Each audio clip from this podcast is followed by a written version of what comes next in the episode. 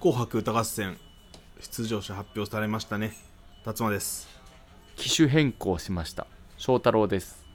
この番組「喫茶おばち」は喫茶店好きの2人が送る気になること日々のあれこれを取り留めもなく話す喫茶店の音のポッドキャストです今週もコーヒーのともにどうぞよろしくお願いいたしますお願いしますで機種編ですかそう機種変ですよ機種変ってもう久しぶりじゃない言うのあー確かになもう iPhone を新しくしたって言っちゃうかななんか iPhone 変えたんだよねとかだよねうん新しいの買ったわとかで機種変ってやっぱなんかガラケーの頃の文化の方がなんか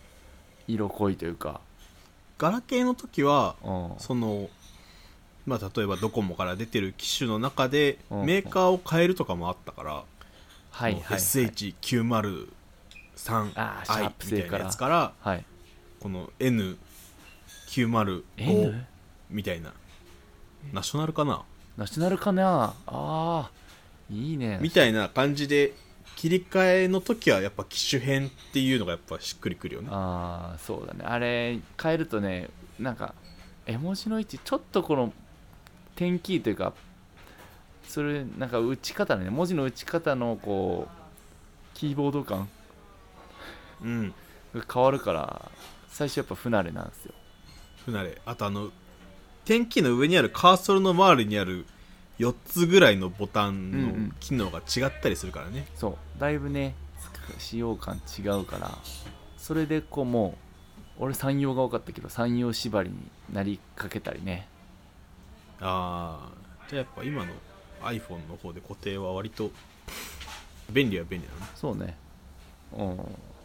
で何を変えたってひげ剃りを新しくしたことを機種変って言ってるいやいやいや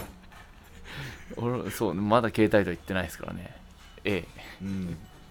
パソコン車車種変車車種変え車車種だね車種変って言わないんだよね、テレビとか機種変って言えそうじゃないまあ、テレビは機種だようんドライヤーとかドライヤーも全然いけんね家電かやっぱ洗濯機も言えるよね冷蔵庫も言えるね洗濯機変えますあ機種変見る今週土曜日ああすぐじゃん土曜日の朝に古い方を回収業者に出し土曜日の夜に友達から送られてくるニューではなかった節約大丈夫捨てるのもお金かかりますからそう捨てるのもお金からしなんか事情で2年ぐらい使っただけでいらなくなったっていうからあうちもっと長あもいう年季入ってるからまあなんか配送料だけ払うからもらっていいみたいないいよみたいいい循環してますねなもう2012年生が2019年生だからなんかひげ剃りぐらい楽しみということではい 今週もコーヒー一杯ほどお付き合いくださいさいたっぷりって言ったら米だったぞリームソーダ言ってんの生クリーム別で食べとる名古屋弁で喋っとるらしい脳がバグっちゃう喫茶ほぼ8。最近初めての面白いというか興味深い体験をしましてあらなんですの昔から美術館に行くのがとても好きでよく行ってるんですけどうんうんうん今回初めて同じ企画展を別の場所で見るっていうのをやってはその巡回展とかだと、まあ、東京とか大阪で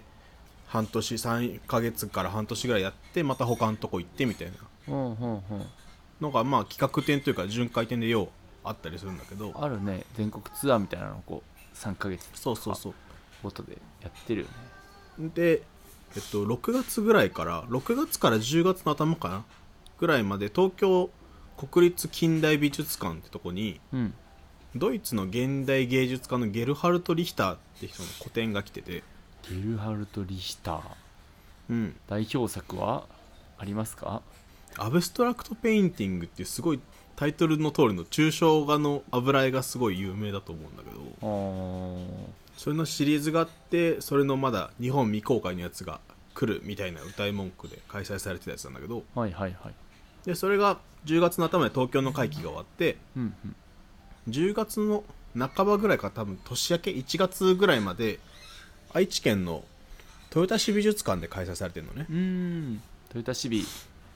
かっこいいトヨタシビ名古屋の学生がレンタカー日帰り旅行で行くところの一つねかっこいいっすよねそうそれで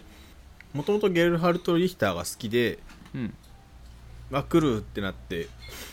東京の会期も初日と最後の日で行ってあ結構ファンうん去年一昨年ぐらいに初めて知っていろいろ見てるうちに好きになって2回行って、うんうんで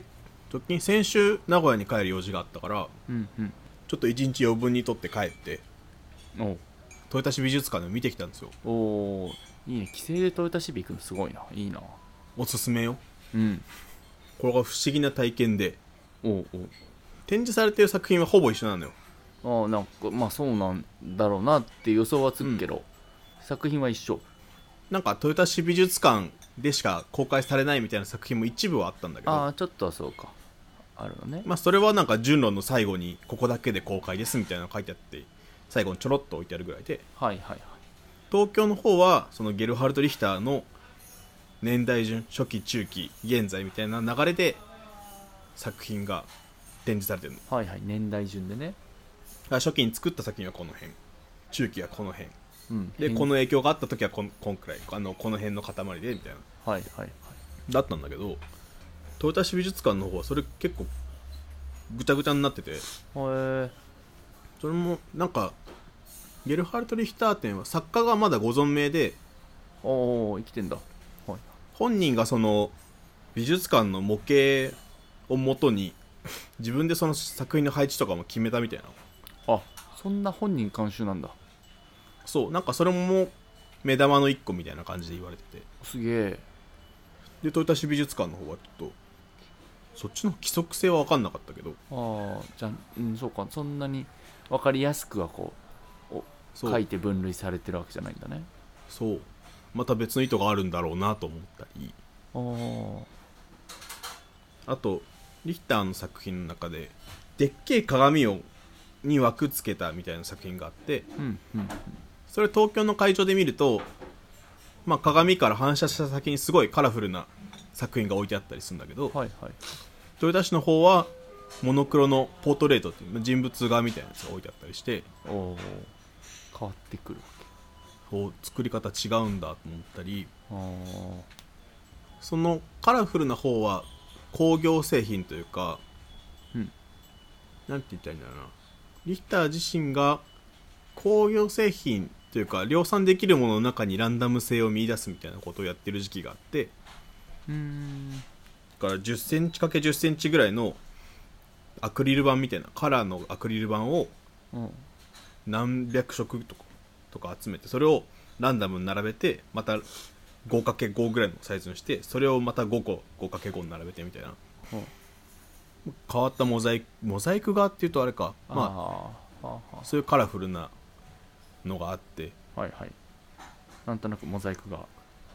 大量生産の感じを模して作ったやつかその鏡の先に見えてた東京会場とうんでトヨタの方に置いてあったポートレートの方がドイツで昔あった連続殺人か事故かで亡くなった女性8人の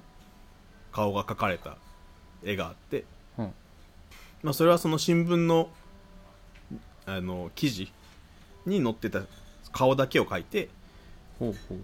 文字情報を外すうんニュースの内容を外すともうすごく楽しそうな絵にしか見えんあの顔にしか見えんくて、おまあ、こういう人たちもいたんだよっていうのを残すために描いたみたいなお作品なんだだけどうん豊田市の会場は鏡越しにそれが見えるはいはいはいあまあなんか言いたいことを変えてるんだろうなとか、うんあとまあそんな感じでなんか絵画だけじゃなくてガラスを置くとか鏡みたいなのを置くとか、うん空間と呼応するというか空間によって変わるみたいな見えるものが絵よりもなんかね 3D のものの方が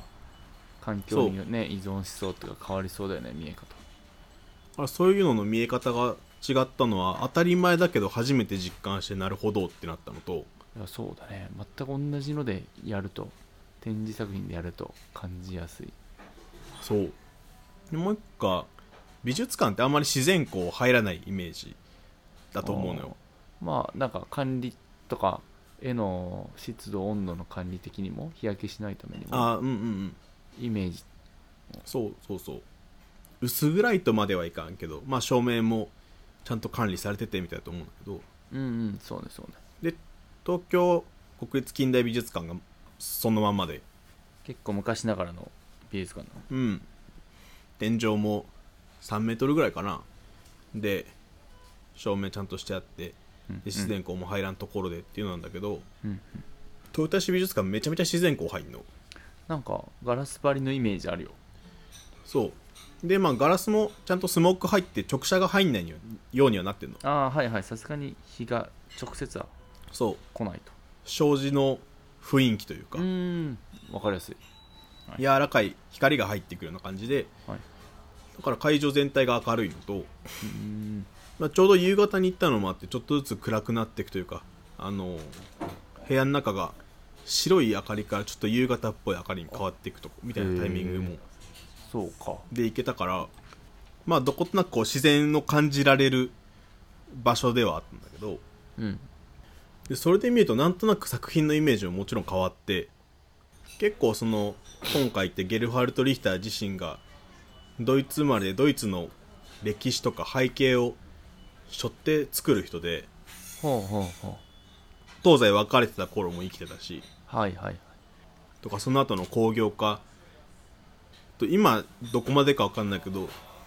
なんとなくのイメージでドイツ工業大国ってイメージがあるのねまあなんかわかるよイメージね車とかもいっぱいあるしそうでキャンバスじゃなくてアルミに描いてたりもするしおーへーで工業製品を使っていろいろやるとか大量生産できるさあのものを使っていろいろやるとかやってて東京の国立近代美術館で見るとうんまあ人工の要素しかない部屋で見て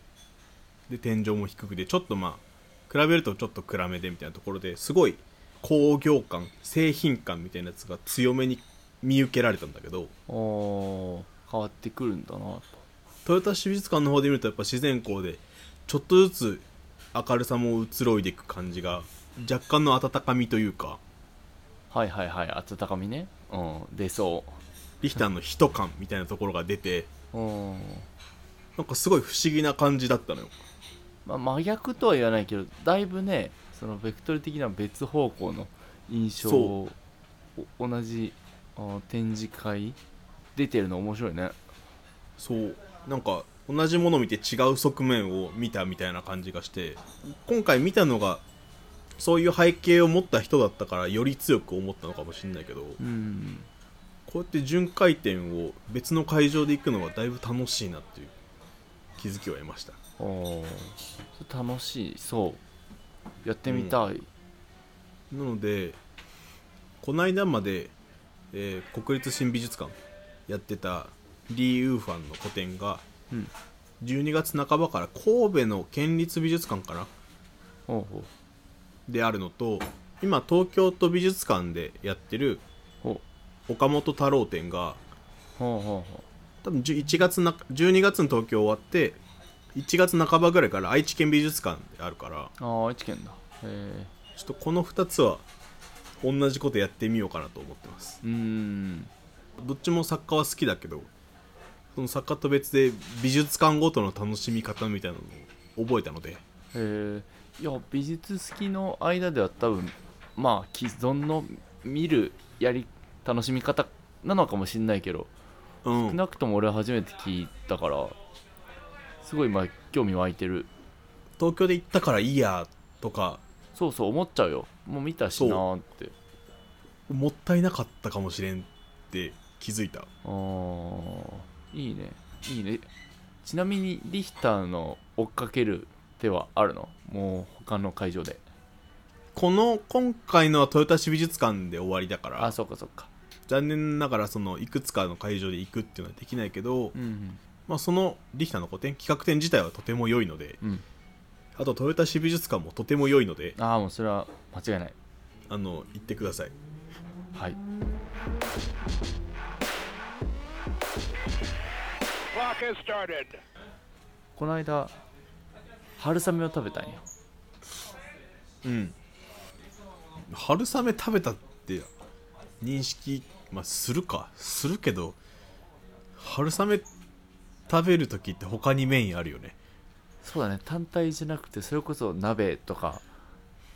中華でも大体汁物かな鍋食べたんだわとかなんかビーフンビーフンはまた別か時々なんか短くなって単体でわかめとかと一緒にサラダの上にいる時あるけどいるねあでもあれもやっぱサラダ食べたって言っちゃうもんねそうねでもねいやだからこ春うそんふとふとあ俺今うん春雨食べたって思った時にうん春雨なんておしゃれな名前なんだこいつはと確かにいや多分多分だけど調べてないけど多分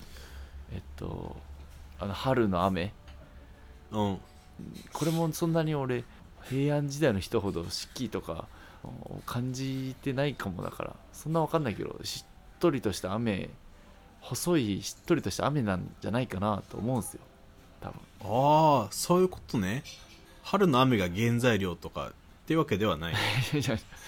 それ冬の春雨ちょっと高くなるな高くなるねでビニールハウスとかで頑張って降らすんだろうね春の雨を 温度管理してねそうそうそうそれから輸入になるのかなどっかしらは基本春の気候だからね地球上はそうだねだから、うんスペインかつてスペインは一年中春雨が食べれたみたいなあるともやっぱ温暖化の影響一番受けてそうだよね春雨あー春雨農家春雨生産者はやっぱそうね農業かちょっと今分かんなかったもんねうん 加工製品な気もしなくもないああ分からないやっぱだから春の雨を加工して作ってるからねそうそうそうそうそういやだからなんておしゃれな名前やとうんでも春雨って聞くとなんとなくまあ大義語とは言わんけど秋雨にたどり着くわけですよなんかセット感兄弟というか言葉の作りは一緒だよねあそうそうそうそうそういや秋雨なんやん聞いたことないけどあるかもしれんよあんのかなそのいや我々がまだ行ったことないような高級中華なんならその国内にないそのドバイのブルジュ・ハリファの高層階にある中華とかで秋あるかな秋雨を使ったスープとかはいはいあるんじゃないあるかもねあるかもしれんし日本でもまあそう呼んでる界隈はあるかもしれんまあでも秋雨は雨だよねあ雨だ雨だね秋雨はなんか長い長いね秋雨ちゃうああ秋の長め長い雨イメージあるイメージあるあるよねあるよねだからなんか台風とまた別であそうそうそうそうだから長いえじゃあ秋雨は一本一本めっちゃ長いとかそういうことその長さってあの一本の長さなのかそれかなんかずっと楽しめるみたいなああその楽しむ時間的な方のそう所要時間というか経過時間というか要する時間が長いで秋雨かもしれないひもきゅうやんいや俺も同じことずっとひもきゅうひもきゅうはねまあまあ噛み切れるしまあまあ溶けるよひもきゅうもう生産してないらしいよえマジ最近調べて俺すごい悲しい気持ちになったもんえー、うわー俺めっちゃ好きだったのにな青とオレンジのなんか2色のやつ一番食べたわあ俺もそのイメージだわうわあ秋雨もう生産してないんだひもきゅうあれは秋雨に我々が手が届かなさすぎるから作られた駄菓子だか手が届かんら秋雨やっぱ高級食材だからああだからそれを模した駄菓子が出てきてまあみんな、まあ、似たようなもんを楽しみますってなるほどねあああの庶民版の秋雨かそういうことになりますああじゃあまあいつかは手出したいねそうだねこんなんで手出せる代物か分かんないけどね1本うん百万とか言われてもちょっと厳しいしいやー結構それはするねうん多分ね多分秋っていうから俺はタケノコとかタケノコひもきゅうの長さぐらい取れるタケノコをこう千切り長さ失わずにそれ多分竹なんだよなう多分ーねんいやいやでもビッグベビー的なそのあ竹の子子のまま竹のー子でをかい竹の子か維持してでかくなっただからもう世界一の竹の竹の子はでかいわけですよ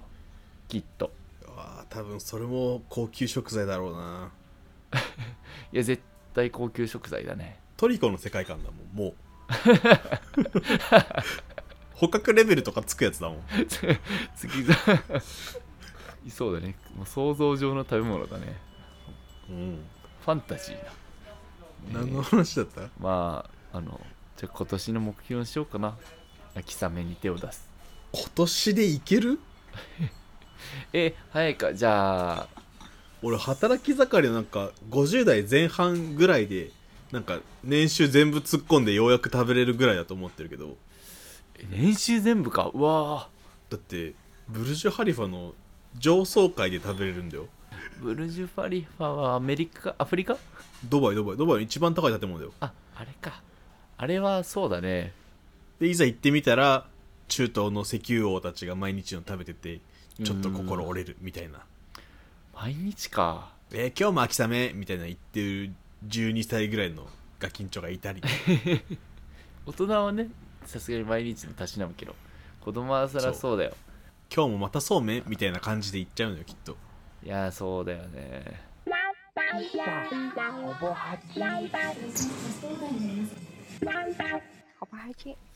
エンディングですはい今週の喫茶はどちらですか銀座ルノワール最大手じゃんいいこれですねあのもう関東住むとそこら中にあるって気づくんだけどそう本当にそう初めて例えばまあ東京来た時に初めてこのルノワールってあの看板見た時はうわめっちゃ雰囲気喫茶店あんじゃんって絶対引っかかると思うんだよね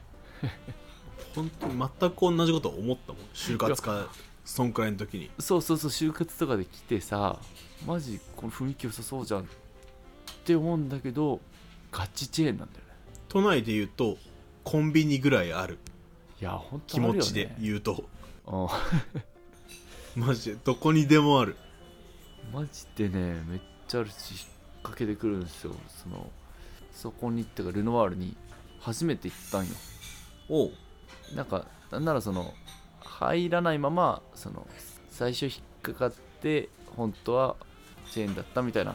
イメージだけ持ってたからはいはいはいはいちょっとイメージ悪かったあー逆にハードルが上がってしまっていたってことですねいやそうそうそうそうその騙してくるやんみたいな 勝手だな勝手いや一方的一方的な感情ですよこれはあの向こうはそういう意図多分ないいやでもわかるわかるうん、でなんか気をつけろよぐらいに誰かに言われたのかなそこまでの言い方じゃないけどあれ違うよチェーンだよみたいな言われてうわうん気をつけなあかんって自分の中でなったのかなそうそれでチェーンは敵ぐらいの気持ちだったいそのテンション上げ上げでいくとそのや確かに思ってんのと違うぞってなるもんね、そうそうそうそう勝手に勝手に裏切られるから気をつけろよってことで、うん行かないとこリストに入ってたんで多分嫌なリストだね not to go リストに入っててうんただただこの間日曜日かな外出かけてたらまあ急な雨に降られその日に限って折りたたみ傘持ってなくておうしゃあねえっつって入ったわけよ雨宿り喫茶とてもいい流れだからそんなそうだからなんか出会いというか流れは良かったよおう思ほいん出でとして雨やむまでゆっくりしちゃってそうそうそうそういいじゃないですかいやでもそのそういう条件もろもろを全部分かった上で行く分には普通にあのいいいい雰囲気の場所なのであうんうんうんちゃんと数あるだけなんか質問あるしゆっくりもできるしあとあなのんならやっぱそうんうのん、東京特有の俺があの他の喫茶店とかでもたまに言うけど東京特有のお客さんとかもいるからはいはいはいいろんな話が聞こえてくるそう、まあ、勧誘してたりとかうんうんうん何かしらの面接してたりとかはいはいはいそうね営業してたりとかうんうんみたいなのがやっぱ聞こえてくるのは面白いなとは思うので、うんそうタッチもそれ言うよね俺まだ遭遇そんなしてないかな気づいてないかもだまあ井戸端井戸端会議を超えたものがたまに聞こえてくると結構上がるけどはいあねそうねそれは楽しいねなのでまあまあこれは別にルノアールに限らずだけど俺の個人的都会の喫茶店楽しみ方だからうんうんということではい喫茶ほぼ8では番組の感想2人への質問最近見つけた自分なりの何かの楽しみ方うんうんうんうんなどなどを募集しておりますはいはいお便りフォームは番組の詳細エピソードの概要欄 Twitter の固定ツイートにぶら下げてますのでそちらからどしどしとお寄せくださいさい SNS、Twitter、Instagram どちらもアットマークほぼ8でやっております。感想ツイートくださる際は、シャープほぼ8、ほぼ8はカタカナで、エピソードのリンクもつけてくれると、これ幸いにございます。カバえー次週は、えー翔太郎が計画運休に入りますので、あそうなんですお客様を迎えて2本配信いたします。よいいいねお客さん会ってみたいな 会えないよね、翔太郎いつも。なんかねいやでもゲストゲスト会ってる会ってるなので、水曜日と日曜日かな祝日と日曜日に配信しますので、そちらもお楽しみに。あー楽しみにああと、1個大きなところで、喫茶ほぼ8、ついにイベントに出店いたします。やったイエーイどんどんどんパフパフパパフフえー来たる2023年3月4日土曜日先だね大阪で開催されるポッドキャストフリークスというイベントにお邪魔いたしますうんどんなイベントですかポッドキャストフリークスのねアバウトを読むとね、えーいつもイヤホンから聞こえる声画面から伝わる応援の声リスナーもポッドキャスターもポッドキャストラバーたちが集まりつながるステージありストアありのイベントですあどうあでスすテージとかストアってブースみたいな感じで出てんのかなそうですね。で、ホワーチャこのストアの方ですね、出店させていただきます。うんうんうんえーグッズをいくつか販売する予定でございます。うんすでにあるカップソースはもちろん持ってきますし、いいねあれいいんだよえーその他のグッズに関しては、この先ちょっとずつ作っていこうと思っておりますので、うんこのグッズ企画会議的なのも配信できたらいいですね。おうおう